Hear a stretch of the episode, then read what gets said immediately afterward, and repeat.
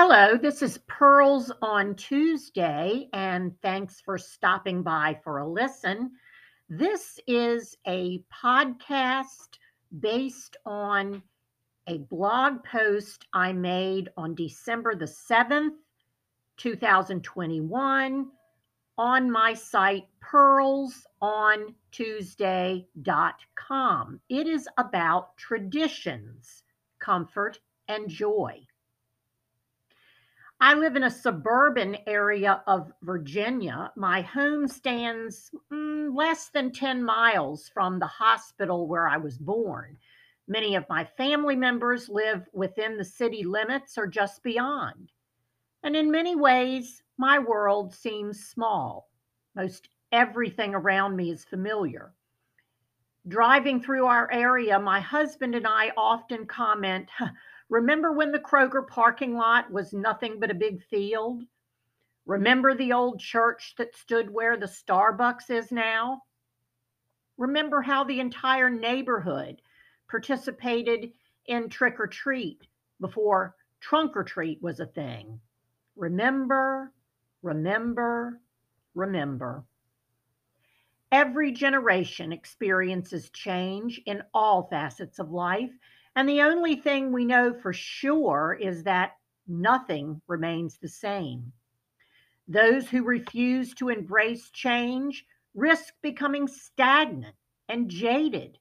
We must move along with the times if we are to remain relevant. But change is not easy or comfortable. Traditions are one way that we're able to hold on to the best parts of our past while living in the present and building the future. Traditions give us a sense of security, comfort, and belonging. Tevye, a Russian character from Fiddler on the Roof, said, Without our traditions, the community of mankind would lose its grounding. The United States of America is perhaps the largest melting pot of cultures worldwide. On a recent trip to New York, visiting with our daughter, I was reminded of just how wonderfully diverse we are. In one afternoon, we heard a plethora of different languages, ate foods from several different countries, saw people dressed in traditional clothing from a myriad of cultures, and walked alongside families from all over the world. This is something I don't experience in my small town. Learning about other cultures enriches our lives and creates a stronger foundation for a world community. However, this only happens if each culture continues to recognize and teach traditions from their homeland. The things that make us different are as important as the things we have in common. Our traditions remind us that we are a part of a history that defines our past, shapes who we are today, and who we are likely to become. If you don't know where you've been, you don't know where you're going. The same rings true for tradition within families, even those within the same culture. The ways in which our individual families live and function today are the results of the traditions our forefathers and mothers put into place long ago.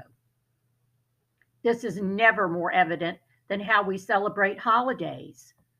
Upholding family traditions and creating new ones is a big part of what makes this time of year so special.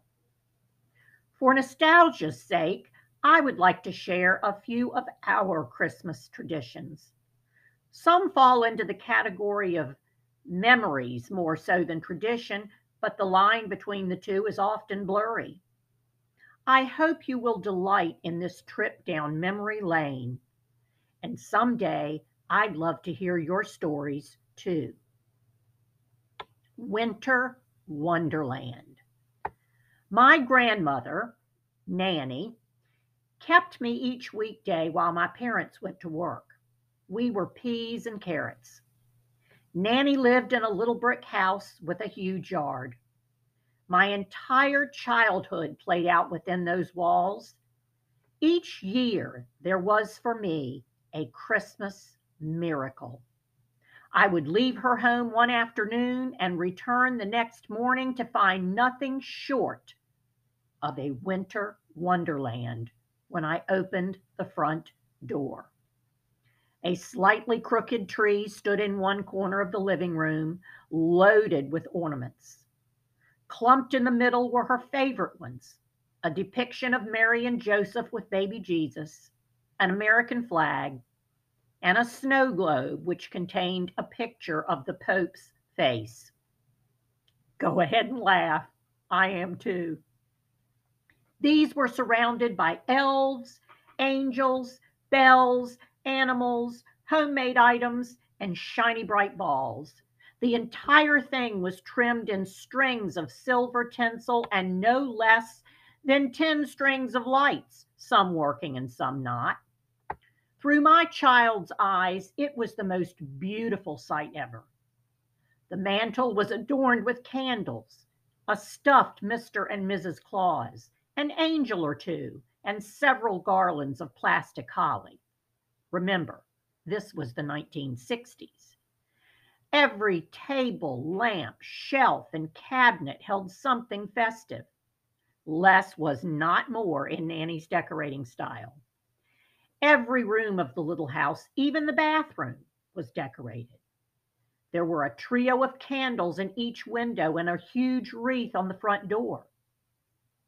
The miracle found in this happening each year was that it occurred overnight and I never saw her decorate. I never saw one box of Christmas items from the attic or elsewhere. It all just appeared and then disappeared. Looking back, I now realize that most likely I left on a Friday afternoon and returned on Monday morning, which gave Nanny the weekend to do her thing. As a child, this never occurred to me.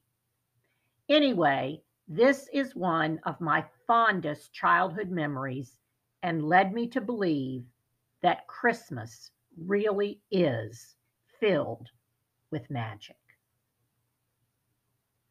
Santa at Mid City. Before malls were a thing, there was a strip shopping center in the middle of our town called Mid City.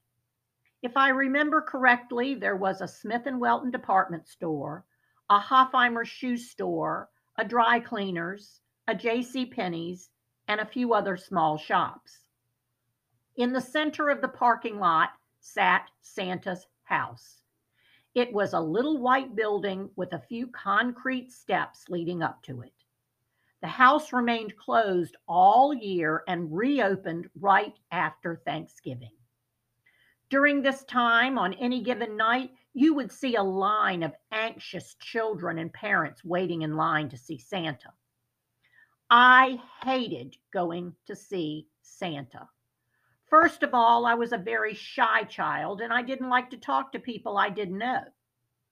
Secondly, it was always very cold and it seemed like we waited for hours outside. When it was your turn, you were supposed to jump onto Santa's lap. I never would. So my parents picked me up and plopped me onto his knee.